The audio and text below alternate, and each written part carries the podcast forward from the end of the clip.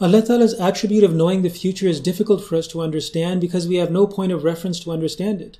For example, it's easier for us to understand Allah Ta'ala's attribute of the forgiving because we can forgive in our small circle of authority. It's also easier for us to understand Allah Ta'ala's attribute of the all-knowing when it relates to the past because we have knowledge of the past in our small circle of experience.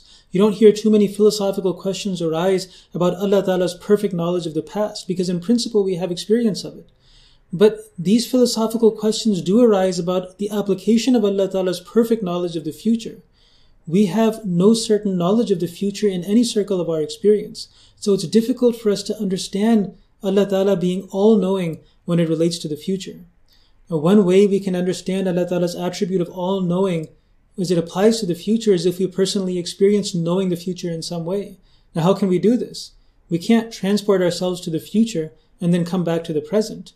But what we can do is we can transport ourselves to the past and then come back to the present as a hypothetical scenario, as a mental exercise to try and understand this philosophical question. Now try this exercise. Watch a live basketball game. Now, as you're watching the players play, you already know they have free will to make whatever decision they want to make. Now, in one play, you see the player fakes right, then he goes left, and then he shoots the ball. Now, watch a replay of that play. Except when you're watching the replay, imagine that you're watching it live. This is the hypothetical scenario. This is the mental exercise right here where we imagine that we're watching it live. By imagining that the recording is happening live, we're transporting ourselves into the past. Now you know that the player is going to fake right. Then you know he's going to go left and you know he's going to shoot the ball. You have perfect knowledge of his future, but you also know that that player you're watching on that screen he has free will to do whatever he wants to do as he's doing it. As you watch the player make his decisions on the screen, you can see him analyzing the situation, making split second decisions, deciding to fake right and then to go left. You know for certain what he's going to do, but you're also watching him make those decisions with his own free will.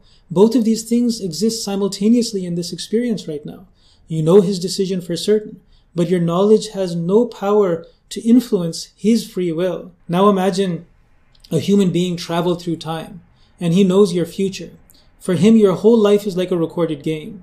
Now, this example will help us as well because when we know that Allah Ta'ala knows the future perfectly, we sometimes wonder if we have free will because Allah Ta'ala is also the all powerful.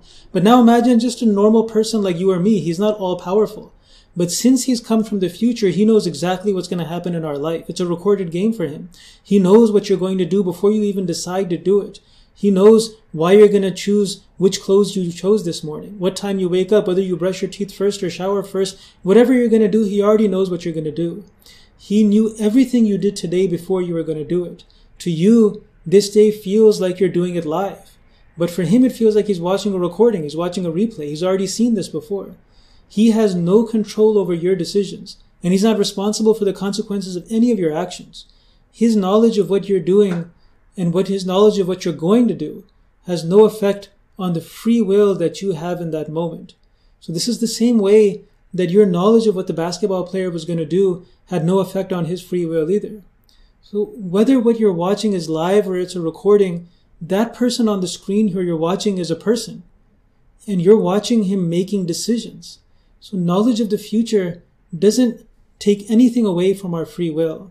Now, when we take this understanding and we apply it to this question, this philosophical question, then we see that Allah Ta'ala has chosen to observe our actions rather than control our actions in this world. He gave us free will by temporarily withdrawing His control over our actions.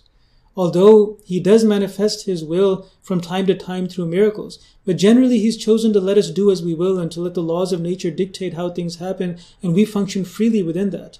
So because He is the all-knowing, He knows everything we're going to do before we do it but his knowledge doesn't interfere with that power that we have to make our own decisions. So one way to understand Allah Ta'ala's attribute of the being all-knowing in the future is to find a way to relate to it, any way that we can find to relate to it. If you can find another hypothetical scenario that works better for you, then that one will work and make this question easy to understand.